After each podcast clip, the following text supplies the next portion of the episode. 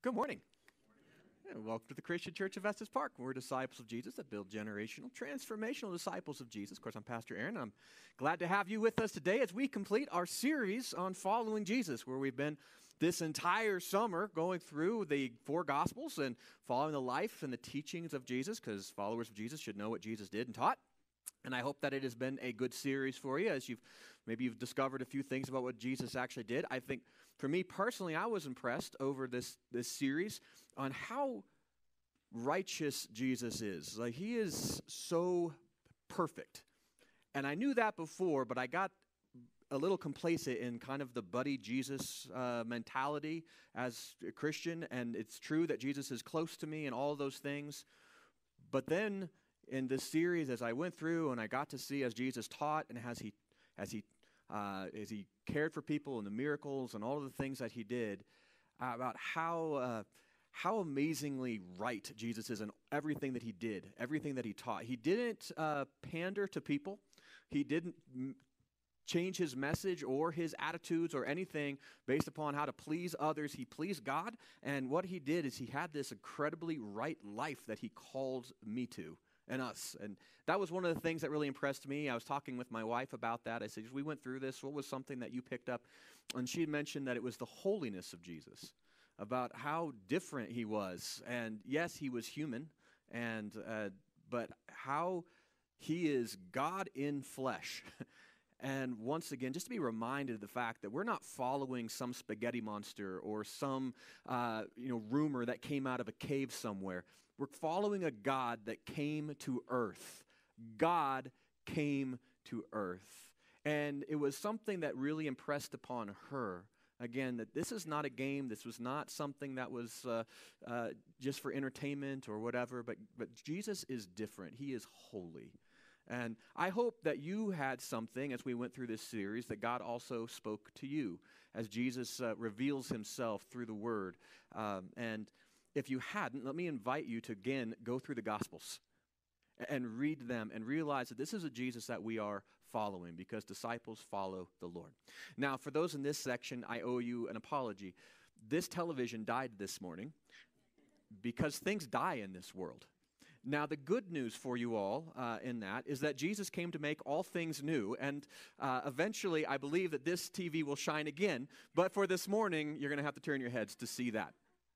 Our memory verse for this series uh, is Matthew 16 24. By now, I really hope that it's stuck. It's just the 14th weekend, but if not, if you're slow, don't worry, you have today. So here we go. Uh, just say it along with me. Three, two, one. Then Jesus said to his disciples, Whoever wants to be my disciple must deny themselves and take up their cross and follow me. Matthew 16 24 again. Then Jesus said to his disciples, Whoever wants to be my disciple must deny themselves and take up their cross and follow me. Matthew 16 24. Last time. Then Jesus said to his disciples, Whoever wants to be my disciple must deny themselves and take up their cross and follow me. Matthew 16 24. Now, here's some good news for you. Last week, we got to talk about the fact that Jesus died, right?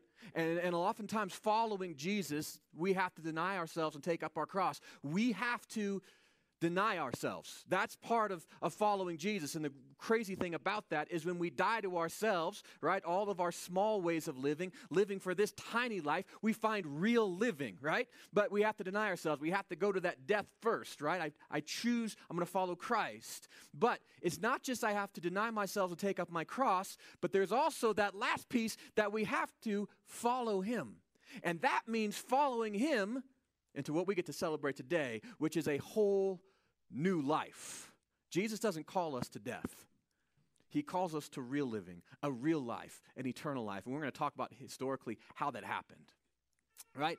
And so we ended last week, Jesus died. And let's go to our calendar to see, make sure that we understand the, the, the line of events that take place in this. And so just a, a quick refresher of how time works, right? Every day there's a day and a night, right? And that just kind of a series since the beginning day, night, day, night, day, night, day, night, right? And then when you have a day and a night and you put them together, that's 24 hours. And that's what as we as humans call a day. And you're like, well, okay, Aaron, that makes sense, but that's not how we track our days. See, we don't say when the sun rises, that's daytime, right? That's when a new day begins. We have a meridian based calendar which says, all right, our days begin at the, uh, from midnight to midnight. Right? That's so at midnight, when it's the darkest time, is when we have the next day begin.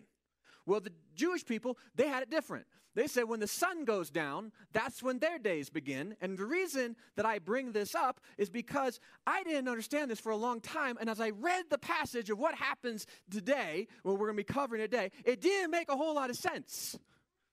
Because you see here, where the, the Jewish people, they had their days based upon just days of the week first day, second day, third day, fourth day, fifth day, sixth day, Sabbath, seventh day, right? That's how we do. We have you know, we name our days after crazy like Roman gods and stuff like that. We have like Thor's Day and Friday, whatever, right? But the difference between those two is about six hours on each end, right? You have about a six hour crazy window when when uh, their day would change and ours hasn't changed yet. And that makes it a little different when you read the Gospels and we try to put these things together in our head. Now that I've showed you, you're welcome. It's going to make a whole lot more sense now. So let's look at the things that happened on this particular time. We had the first things we had the Last Supper. That happened on Thursday night, right, which is the beginning of the sixth day. That's the day of preparation, the day before Sabbath. Okay? On that day, there was the Last Supper. Jesus was betrayed, right? And then we find that the next day, which we call Friday, it would have been the same day in the Jewish mind, that Jesus was crucified and he died. Now, he was crucified nine, he died at three o'clock in the afternoon right? So he's on the cross that day. Later on that day, before sundown, which doesn't matter to us, but mattered deeply to the Jewish people, be, that Jesus was entombed. And I say entombed, not buried, because we bury people six feet under the ground. Jesus was stuck into a cave, and they rolled a big old stone in front of it, right? And he was entombed. That's where they put the dead people. And that happened. It had to happen before sundown on Friday. All right, so he's put in the tomb on that day, and we look at that and say that's the first day. Jesus was in the tomb before sundown. He gets put in the tomb. Of course, Joseph Arimathea and Nicodemus take him, put him Joseph's tomb, and that's where he's at. The second day then begins. What happens on that? On Saturday, it was the Sabbath, which means that after sun went down, all of the good Jews went home. That's where they needed to be. And so we know that Mary and uh, some other of the disciples got to see where Jesus was entombed, but then Sabbath hit. They had to go back to their houses. This was the right thing to do, right? Because it's Sabbath. They had to take a day and a day of rest. Except for some people, some of the Jews didn't go rest right away, and that were the high priests, the, the chief priests. What do they do on the Sabbath? They go back to that pagan overlord of theirs and say, We heard this Jesus going to raise on the third day, so you need to put some guards on the outside and seal the tomb. So instead of being good Jews, they go and they start working on the Sabbath, which, ironically enough, was the very thing they tried to kill Jesus for doing. Also, the disciples would not have known about the guards because they were home when the guards were sent. Which makes a lot more sense to me when I read later on when the women were going to the tomb and they were worried about one thing, and that's how they're going to move the rock, not how they're going to move the guards away. They didn't know about them. The guards get set up on the seventh, on, on the seventh day, on the Sabbath. And the disciples rest and mourn. And then after that, we have the third day. Now, when I was an early Christian, I thought Jesus was in the tomb for three days. That's 72 hours. But we find on the third day, Jesus rose again. But that's not the three full days. It's not 72 hours. It's on the third day. That would be on the first day of the week, which began at sundown on Saturday. And interestingly enough, if you put the math together, depending on the time of year, because the sun sets at different times, Jesus may have been in the tomb for 40 hours which is cool, I think. So, you have at the resurrection happens sometime between sundown, around 6 o'clock or so p.m., and sometime before dawn on the first day of the week, which means that he actually rose sometime probably on Saturday morning, which, if you're reading the scriptures, and I was early on, messed with my head. But that's okay because Jesus was doing some really good things. He was discovered to be alive right there at the beginning of Sunday morning. This is the story from the firsthand people who were there, the eyewitnesses of how this day, how it, how it came up, up together. And the first thing we find in the morning where there were some women and they go to the tomb, right? And, and we find that in this there was probably a group of women, right? There was not all of them together, right? But there was, uh, uh, wait a second here. That's the wrong slide. What happened to my things? I practiced this like five times. Okay, so we go back through. I don't know, the computer's being weird today. All right, so we have them. They go to the tomb on the first day, and uh, the, the women get together and they, they say, We're going to meet together at the tomb at this time. And there was probably three different groups of women before dawn, and they're going to go show up there.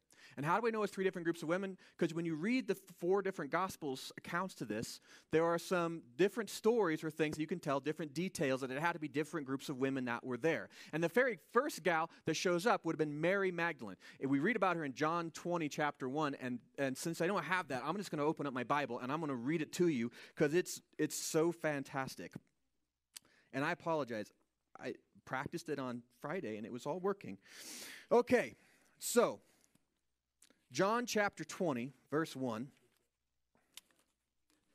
Oh, praise God. No, that's not it. That's not it. Yeah, they go to it. I had it. So it says before dawn, I'm going to read it to you because this is important. This is really important. Early on the first day of the week, what day was that? That's after Saturday night, right? When the sun goes down. Early on the first day of the week, while it was still dark. This is the part that broke my brain before. How could it still be dark before sunrise, right? So Mary Magdalene went to the tomb and saw that the stone had been removed from the entrance, which means that before she showed up, while the sun hadn't even come up yet, something miraculous took place. And Mary shows up, and all she sees is, an, is a as an empty tomb with the stone rolled away. Now, she didn't know about the guards. She didn't know about anything like that. She just knew that she walked in and it looked like a grave robber. It looked like somebody came and took the Lord. Now, she goes from that, and the next thing it says that she did is that she ran to Simon Peter and the other disciple, that's John, and, and then said, They have taken the Lord of the tomb, and we don't know where they have put him. She was terrified. She was brokenhearted. She thought somebody stole Jesus. And so she's that that was her experience. Hey, thank you. It's a crack team back there, by the way. Okay, so they have this. She shows up. That's that's it. There is no no body, and she's broken. Now, what happened before that? How did the body disappear? Well, we find out is that late at night, right at some point, there was a, a massive earthquake, and an angel of God showed up and rolled the stone away, revealing that there was no one inside. And those guards were terrified, as any one of us would be. And they ran back to the chief priest because their job was to guard the tomb to make sure nobody came from the outside to get somebody from the inside. You know, there that's what they were supposed to do. And all of a sudden, uh, the army of God showed up, and an angel showed up, and they were like, We are outmatched, and they run away. And normally, then, they would be punished most severely, right? They could be imprisoned, they could be put to death. It was a bad thing. And so the chief priests, instead of killing them, says, pays them a lot of money and say, We'll take care of this when, it gets, when the word gets back to your Roman overlords, what happened. And they said, This is what we want you to say. We want you to say that the disciples came and stole the body from you. And to this day, that lie is continued to be perpetuated. But I want you to think for a second how ridiculous that would be. For starters, it was women who came. Second off, the other disciples weren't even looking for Jesus to be healed. Third thing, they were like fishermen and tax collectors, not soldiers, and they're going to steal a body from an armed Roman guard who knew that we was expecting somebody to come for them. It makes no sense. And the fact that those soldiers were not disciplined, if Jesus really was stolen by the disciples, and then they would pay them money and not discipline them, makes no sense. Well, anyway, the, this angel shows up, opens the tomb. Everybody, Jesus isn't in there. Mary finds it. She's terrified. She goes, What am I going to do? Well, then there were some other women. That show up after that. Once Mary leaves, other women, it says they came early in the morning while the sun just came up. So it sounds like these women said, let's get together uh, early in the morning and we're going to anoint the body. We're going to put spices and stuff on the body. And they get there. Mary got there first. She's gone. Now the second group is in there. And we find them. They come into this area and they, uh, they see the garden, they see the tomb, and on top of the stone is an angel. And, and the same angel that rolled away this tomb. Now, why Mary Magdalene wasn't able to see that angel, we don't know. Maybe he was around back. I have no idea, right? But this time he was sitting on top of the stone when these other women showed up. And they're terrified. And he says to them, Don't be alarmed. And you're going to hear that a lot in here because apparently it was a very alarming day. But the angels keep saying, Don't be alarmed. He says, This Jesus that you are looking for, right? I know you're looking for Jesus, he's not here. He has risen just as he said. Right? And then he says to them, Come and see the place where he lay. And so that's exactly what they did. They went inside and they were overjoyed and they were terrified. They went inside the tomb and they found two other angels sitting there and said the same thing. And then they said, You need to go tell the disciples, right, that he is risen and go into Galilee. And this is their instruction over and over again go to Galilee. This is where you're going to see the Lord. And he says, See, now I told you. Now you, now you got your job, go. And so these women who came into the tomb, they saw it was empty, they saw the angels, they're alarmed, they're a little worried, and also really happy. And so they head back to the disciples, and something amazing happens in this. As uh, uh, that's the other one. Boy, oh boy. I am so embarrassed by this. Okay. That's this third group of women. Anyway, Jesus shows up and meets them. Jesus shows up and he meets these disciples, and uh, they are these, these women on the road, and he shows himself to them as they're heading back to see the disciples. He, he shows himself to the women, and they worship him, and they, they touch, they worship his feet, and then they're like, oh, and he says, now get on back and tell the disciples that I'm here. Then the third group, which you saw up there, they came into the tomb, right? And uh, and they they saw that it was uh, no one was there. They go inside. They see another angel, a different one that was there, maybe the one from the outside, and he tells them the same thing. He says, I know you're looking for Jesus. He's not here. Go back and tell the disciples what you see here. Now, the reason that's all that's important is. Um, because these women then go back to tell the disciples. And it's not just one group of women. First, there's Mary who shows up and says, I didn't see an angel, doesn't know Jesus alive. She tells Peter and all the disciples, hey, there's a problem right? There, there's a big problem. Jesus is missing. And I don't know where they took him. Then the second group shows up and says, Hey, good news. Jesus is alive. There was an angel at the tomb, two in the inside of it, and then we met Jesus on the way back. And he says to go meet him in, in Galilee. And then a third group of women who went and saw another angel on the inside who told them something similar, although they didn't see the Lord. They came back and were like, Hey, guess what? The tomb's empty, but it's okay because an angel told us Jesus is alive. Now, when the disciples hear this, they didn't believe the women because it would have sounded insane. Right? I mean, that's just crazy. They're woken up early in the morning. First, the body's gone. We saw Jesus. There's an angel. They're like, y'all crazy. And they didn't believe and, this is one of the things that when I was studying the faith spoke to me because if this was a book written by people to invent a new religion, this is a detail they would not have put in there.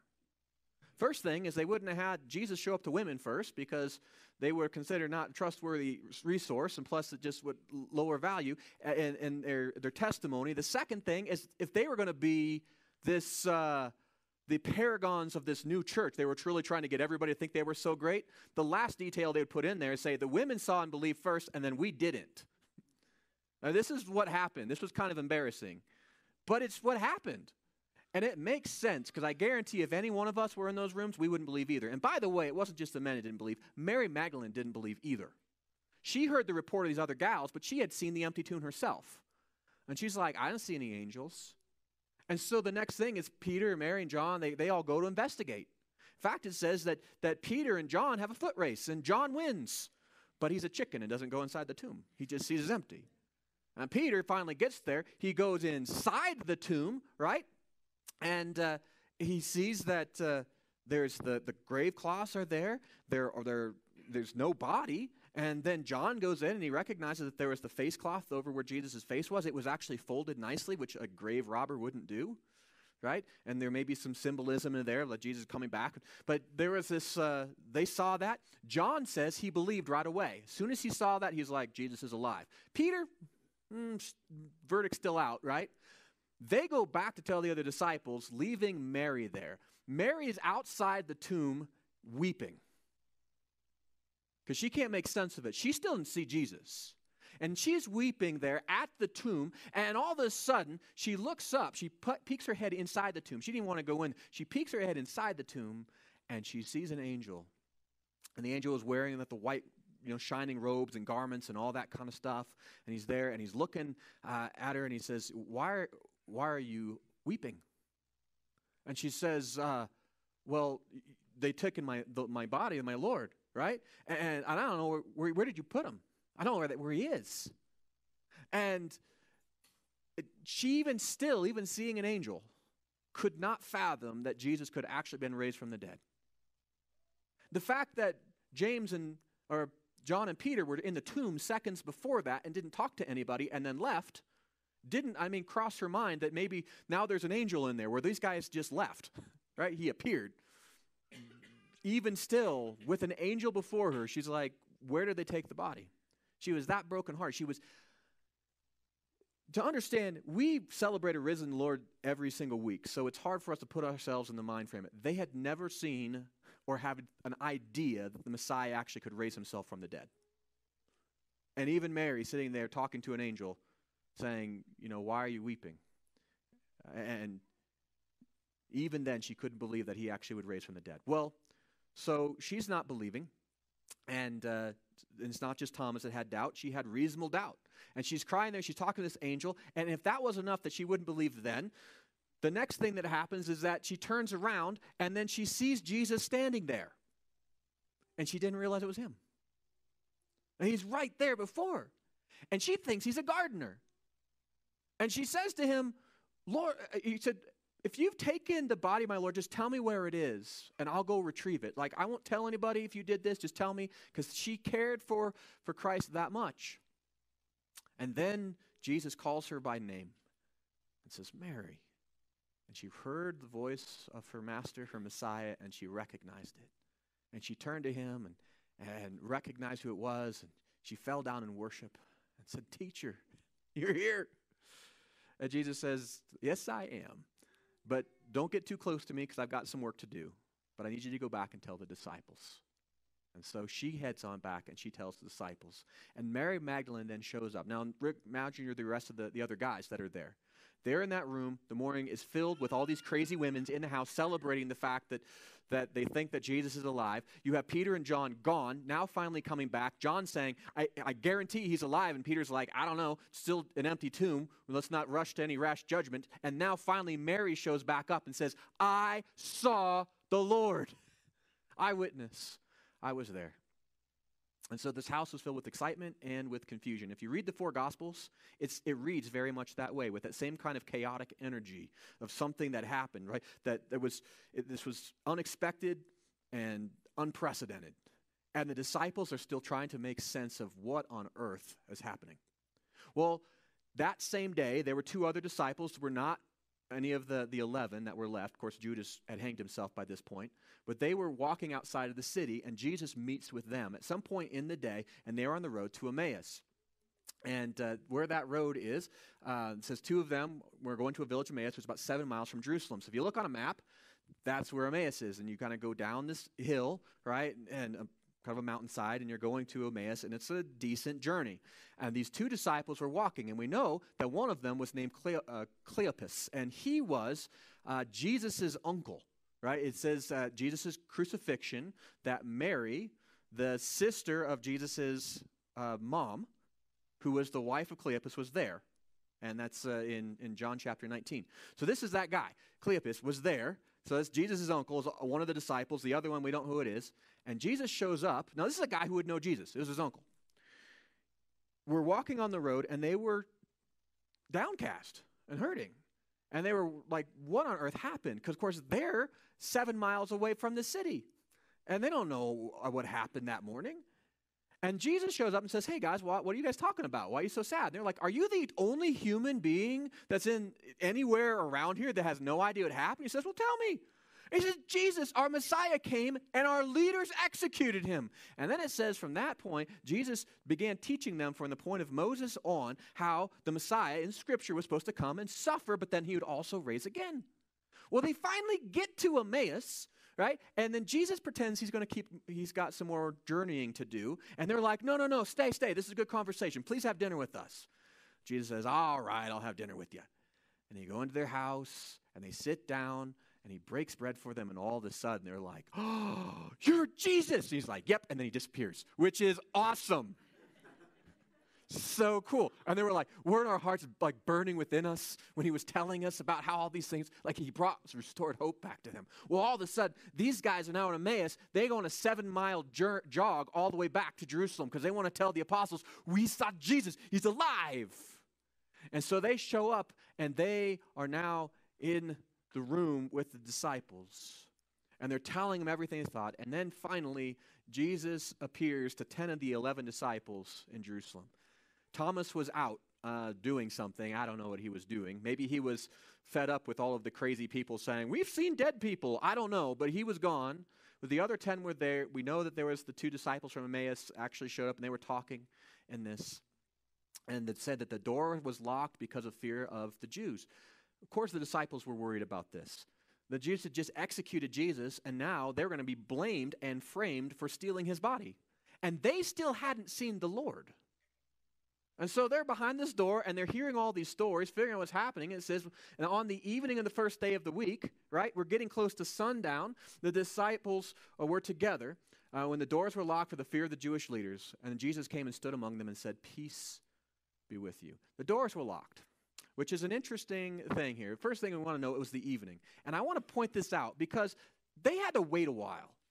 In the morning, you have the resurrection. Then Jesus appears to the women. Then he appears to Mary Magdalene.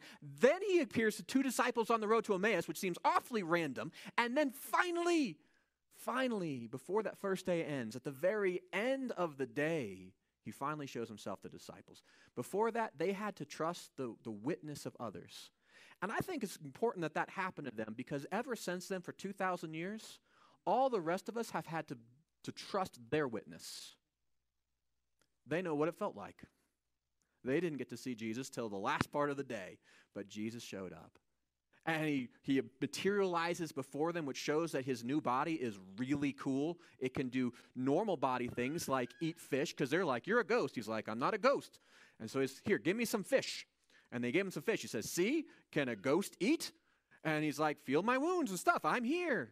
But he also did cool things like he can appear and disappear and travel and, and, do, and you know, go through locked doors. Pretty awesome. And so we find that Jesus showed up.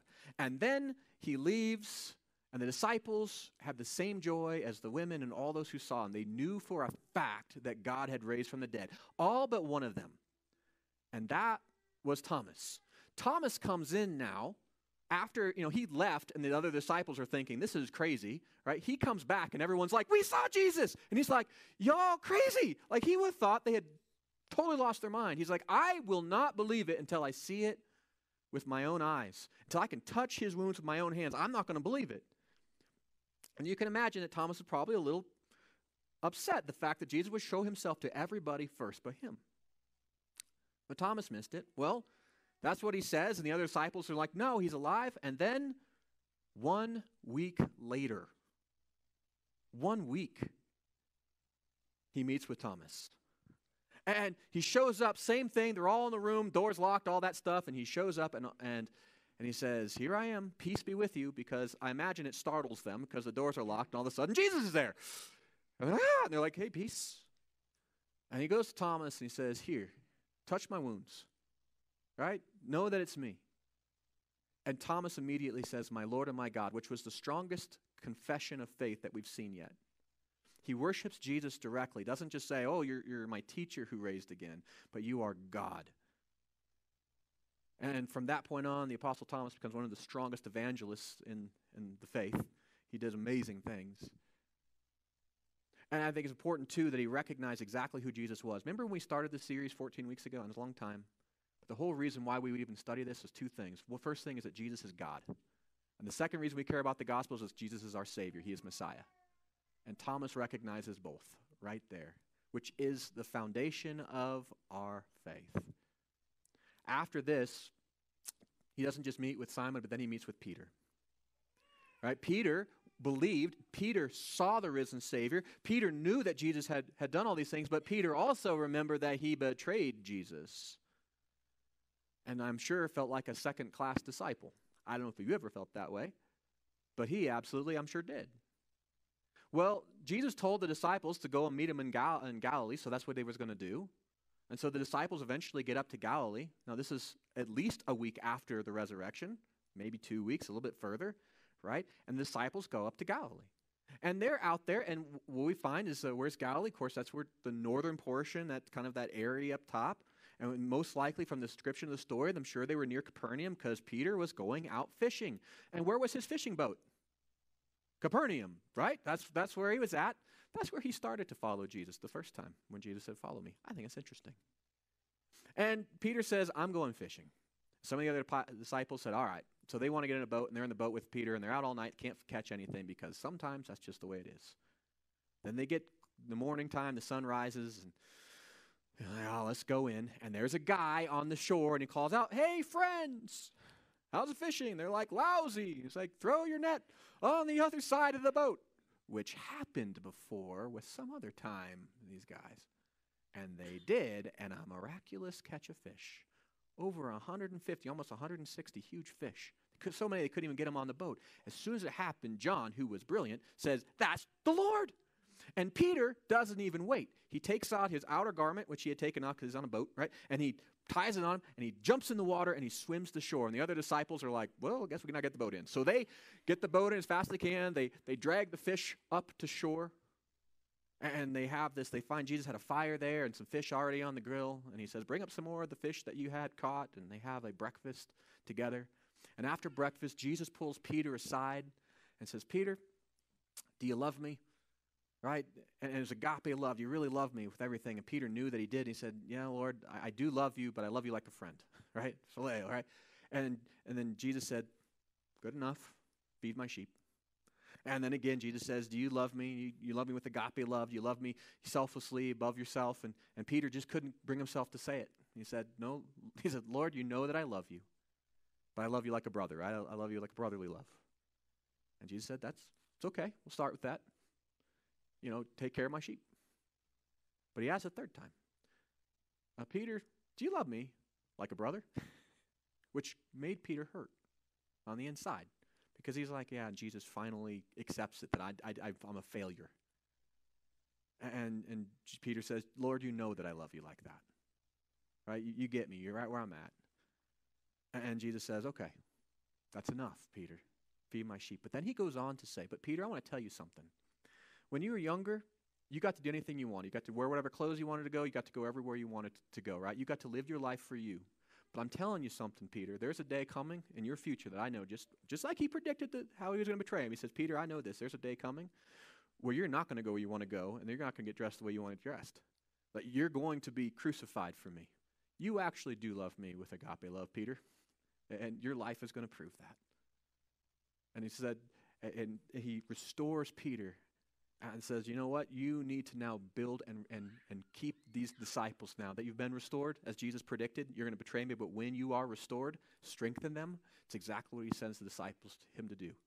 Now, Peter looks back to John because Peter's just got told by Jesus he's going to be crucified, which is good news and not good news, kind of like mm, kind of bittersweet. And he looks to John. He says, "What about him?" right? And Jesus says, "Well, if he's supposed to stay till I come back, what's that to you?" Which didn't mean that Peter, that John wouldn't die. Some people thought it meant, but it just meant that God called Peter to his ministry and said, "Peter, you're going to prove that you're more than you think you are. That your faith is stronger than you ever thought. You're restored." And that's what happened. Well, after he uh, restores Peter, uh, he meets with them, and eventually he, Jesus says, I want you to meet me on this mountain. We don't know where the mountain was. Could be Mount Carmel. It could have been uh, Mount Hermon. It could have been just where the Sermon on the Mount was taking place. He takes them to a mountain, and he gives them what we know today as the Great Commission. right? He gets his disciples there, and he tells them uh, this, uh, this important thing. It says when they showed up, they believed, but some doubted, right? Even still, after all this time and seeing Jesus, some were still having a hard time grasping the concept that Jesus actually was amongst them, but they saw him there. And, and Jesus, uh, he tells them this. He says, came to them and said, Listen, guys, all authority on heaven and earth has been given to me, right? I am king of everything. So I, I can kind of tell you what to do, right? Because I have this, therefore, because I'm in charge of things, go to all nations right? And, and what I want you to do is make and, and, and make disciples of all the people, of all the different kinds of people. And this is how I want you. I want you to go there. I want you to baptize them, bring them to faith, and I want you to teach these new disciples to obey everything I have commanded you. And be sure of this, that I'm with you always, even to the end of the age. Now, this is not just the commission for them, it is also the commission for us. Now, something really cool is that in our lifetime, actually, right now, as I speak, the gospel is spoken in every spoken language in the world now. Isn't that phenomenal? It's the first time in 2,000 years of history that that actually has taken place to all nations. The gospel is there. It is being written right now. In the last few languages, it's being penned, but it's already spoken in every language and all over the world. The disciples, we are keeping this. We are bringing people to faith. And that's what they were called to do. This is why we say we're disciples of Jesus that build generational, transformational disciples of Jesus. It's what Jesus called us to do. That's the commission. Well, after Jesus uh, does this, he calls them for the next 40 days. He appears to lots of other people, not just the, the disciples right? Not just to the women, right? He, he appears to his brother, um, James, who wasn't a believer. Even when Jesus died on the cross, James still thought that Jesus was maybe a lunatic, right? Thought, well, how could this guy really be the Messiah? But Jesus, after he dies, raised again and, and reveals himself to his younger brother, James, and James becomes the leader of Jerus- the Jerusalem church, known as James the Just and uh, was an amazing uh, disciple. He, he, meets with other family members and followers, and uh, he spends 40 days meeting with people, revealing himself to them throughout the entire region.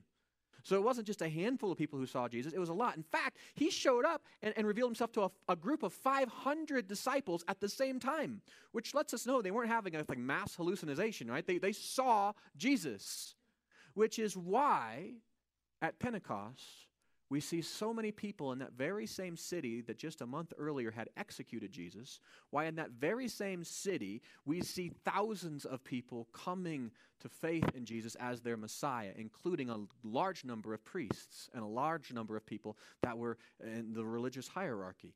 Why? Because the tomb was empty and Jesus appeared and walked amongst them, and it was well known. Well, after 40 days, Jesus' work, his ministry, that we've been studying all this time, was now done. And so he meets his disciples back in Jerusalem and he takes them outside of the city to the Mount of Olives. And there he ascends to heaven. And this is the story of how it happened with the guys that were there. Is he led his disciples out there, and it's about a two thirds of a mile walk, a Sabbath's day journey. And if you go to Jerusalem, this is where you will see of that. There's the Temple Mount where that ugly dome of the rock is. But past that, if you go right up the hill where there's that big old spire, there's a couple different ones. We're not sure exactly where Jesus is. That's the Church of the Ascension, and that's the distance. So the disciples hike up there. They're with Jesus, and he tells them, he says, guys, you need to go back to Jerusalem when I'm done here. You need to wait there until you receive the gift of the Holy Spirit. He doesn't tell them what it's going to look like, but he's like, trust me, you'll know. And when that happens, right, then what I want you to do is, is uh, I've, I've got a mission for you. And they say first, they say, wait, wait, wait, wait. Are you now going to finally restore the kingdom to Israel? Right? All heaven and earth and honor through your authority. You came here, you raised from the dead. We, that was really awesome. You've been with us for 40 days. When are we going to get through with this messiahship stuff? When are we finally going to see you finish the job? When are you coming in power? And Jesus says to them, It's not for you to know the times or the seasons the Father is set by his authority. But then he goes on to say, But you will receive power when the Holy Spirit comes upon you. And you will be my witnesses in Jerusalem, Judea, Samaria, and to the ends of the earth. And this was the last commission, the sending of them, the promise that God is empowering his mission through his people. And, he, and then it says, after that, he was taken up into heaven right before their eyes. And like a cloud came around him, and he goes up into heaven. And they're standing there, like, wondering, what is this? And two men appear suddenly beside them wearing gleaming white clothes, which we're pretty sure they're angels. And they say to him, they say to them, uh, Why are you guys standing around? Why are you looking up there, waiting? And they go on to say this this same Jesus has been taken into heaven will come back in the same way you saw him go into heaven. In other words, get busy, right? He's coming back. He's given you work to do. Why are you standing here? And so they rush back into Jerusalem and they wait. And then on Pentecost, the Holy Spirit shows up and the world is changed forever. This is the story of the gospel. Now, what do we gain from this entire series? Especially the events that we see today. What are the things that we can carry out with us that actually uh, are, are helpful in our lives? The first thing I think you find in there is that Jesus came. Our God is not a, a, a, a story, He's not a rumor. He's not a hearsay kind of God who, you know, goes through some sketchy prophet who used to sell old camels. He is a God who shows up in time and in space. He shows up with real people, walks amongst them in, in, for 30 years in their lives, and then for three years after that, does miraculous things amongst them, teaches them the word, raises the dead, feeds them crazy meals out of nothing, walks on water, calms storms, casts out demons. Before many people. He travels the whole region so he, lots of people can see him. He blesses children, he touches lepers. He is the God amongst his people. He showed up so we would know God is real. He told us what God wants from us. Jesus has come. God is not a joke, He is not a story. He is a real flesh and blood God. He came. This should change you. You don't have to wonder if God is real. You don't have to look into the night sky and wonder is this some kind of just big fantasy that we're all in? Are we somehow just a giant mistake? The Creator Himself put on skin so we could know Him. God came for you.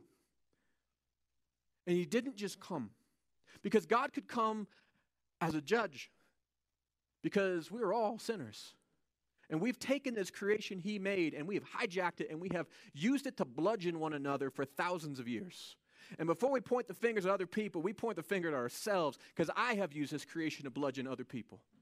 And I have used it in opposition to this amazing God. And that's why the second thing I think we come to is that Jesus overcame. He didn't just come into this world, He overcame everything first so we knew we could trust Him, and finally on the cross. He overcame get this, our sickness. He overcame hunger. He overcame uh, despair. He overcame demons. He overcame nature. He overcame finances. He overcame politics. He overcame skeptics. Jesus has overcome all things. In the gospel, you see that he is more than capable, he is more than enough. But on the cross, at his very weakest moment, when God could not become weaker, even in that greatest point of weakness, in his death, Jesus overcame sin and death itself. He defeated the enemy of heaven's army at the weakest point. And if God can do that at his weakest point, can you imagine what he's capable in his strength? Jesus has overcome. You are not saved because you are good enough, because you're smart enough, because you're lucky enough. You can be saved because God Himself has come to this world and has overcome your sin, your death for you. You're not enough, but He is. And that's why He came. He came because we didn't just need a God, we needed a Savior. And that's why we talked about the very beginning. The whole reason we even read the Gospels, and the reason the Gospels are called Gospels, good news, is because Jesus didn't just come as God, He came as Messiah, He came as Savior. He came to give us a way back to Him. And because Jesus overcame, our lives are filled with an indelible hope we know that no matter what happens in this life, nothing can now steal this world away from this righteous, this holy God that my wife and I found afresh again as through this study. God has come, He has overcome for us. And therefore, we look again to this next thing that Jesus has overcome. He's coming again. He's coming back. He didn't just go to heaven, he didn't just go, come from heaven, come to earth, save us so then we could have this little better Christian experience in this life. He gave us a commission. He says, I have been given authority on heaven and on earth, everywhere. And this is what I'm telling you to do make disciples. And this is how I'm telling you to do it. You go to people who don't know this yet, you help them come to faith. And when they come to faith, you help them grow in that faith with the promise that the Holy Spirit, that God is with us in the whole process, that He's empowering it, He is with us, but He's given us something to do. How foolish would it be for us as Christians to be those who have received this goodness of God to ignore His command in our life? To waste the blessings of heaven on squandered, on simple living for today when we know that He's coming back. And He said, I've got work for you to do. And Jesus even told his disciples on the road back to Jerusalem the last time, he says, Don't be like foolish workers, foolish managers who the master gives a command to, and then he leaves, and then they waste their time. He says, It's not going to be good for them. He says, How blessed you will be if when I come back, I find you doing what I asked. And because of this, we have purpose in our life there are good things that we do. We go to work, we make income, we, we, we raise our kids, we, right, we try to help engage in our communities. We all have these little tasks that take most of our days, and all of those things are fine. But there is nothing more important in your life, nothing more defining than this that God has a purpose for you. He created you, crafted you, the Holy Spirit is in you, right, with you to the very end of the age for this reason to make disciples, to grow in knowledge of Him in your own life, and to help others do the same. This is why we're here. And know this that someday all of this craziness that we look at and scratch our heads and say, Lord, why are you allowed the world to be this way? He's like, I let the world be this way because you hijacked it from me, maybe to show you make lousy gods. But here's the thing He's going to undo it. He's coming back, and we have a short period of time, every one of us, our life, the maximum, to make a difference in His kingdom, to do what He's asked. And know this, He's coming back. He's going to make all things right. We look forward to that. It gives us hope, doesn't it? Gives us great hope. So live for his kingdom. That's what we do. So, how are you going to apply that? On your connection card, I have some things that I'm going to challenge you to do. I know this is a surprise. But here's the thing if we're not following Jesus, if we're not taking next steps, are we really following anybody? We're just standing there. And if we're going to follow him, we need to do something. Here are some next steps, some simple things that we can begin just one step at a time to grow after. And the first one, if you haven't yet, memorize Matthew 16 24. Know this if you're going to be Jesus' follower, you have to deny yourself. Stop living for the small things, right? There are times that your will and God's will are not going to be the same. So, will you yield your will to His? Deny yourself. Will you take up your cross? Will you be willing to make a sacrifice in your life to actually live for His kingdom? To die to yourself so you can live the better eternal life. But also, are you willing to follow Him? Follow Him in this life and into the next. Are you willing to follow Him not just to the difficult things, but also to life eternal? Follow him.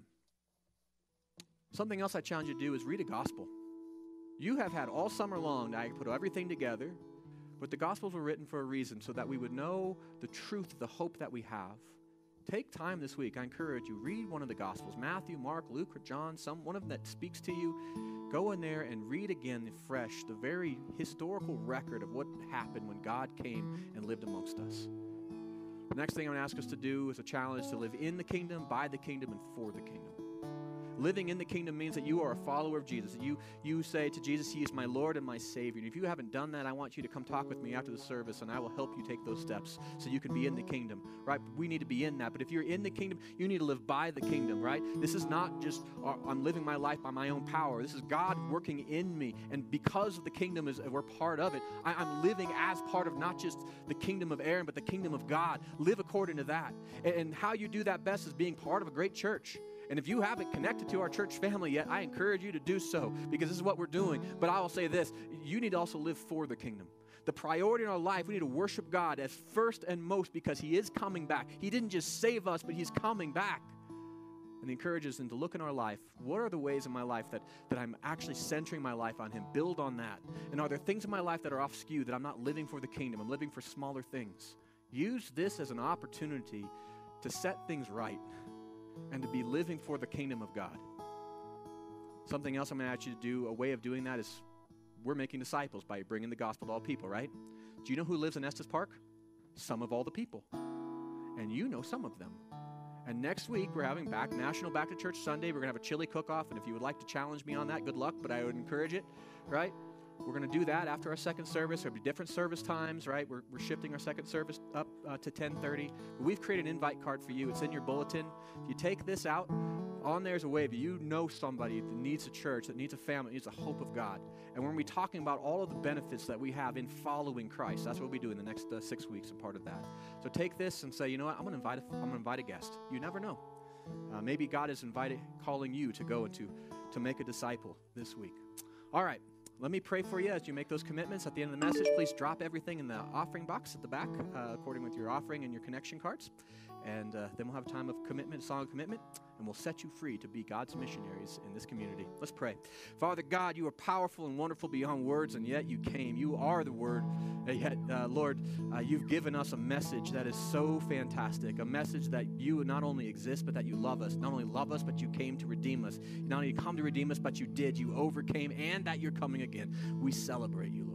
Help us to live in your kingdom and by your kingdom and for your kingdom in all areas of our life so that we can bring you glory. That as we wait for you to return, we'll be busy doing the work that you've called us to do so that, Father, we will see your goodness even here.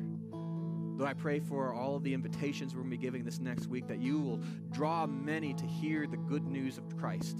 Father, that you will build your kingdom in Estes Park in a fresh and a new and a powerful way, even though this next month, Father. But first, this week, Father, build your kingdom in us deeper and more steadfast. We pray all of that in the powerful name of Jesus, our Savior.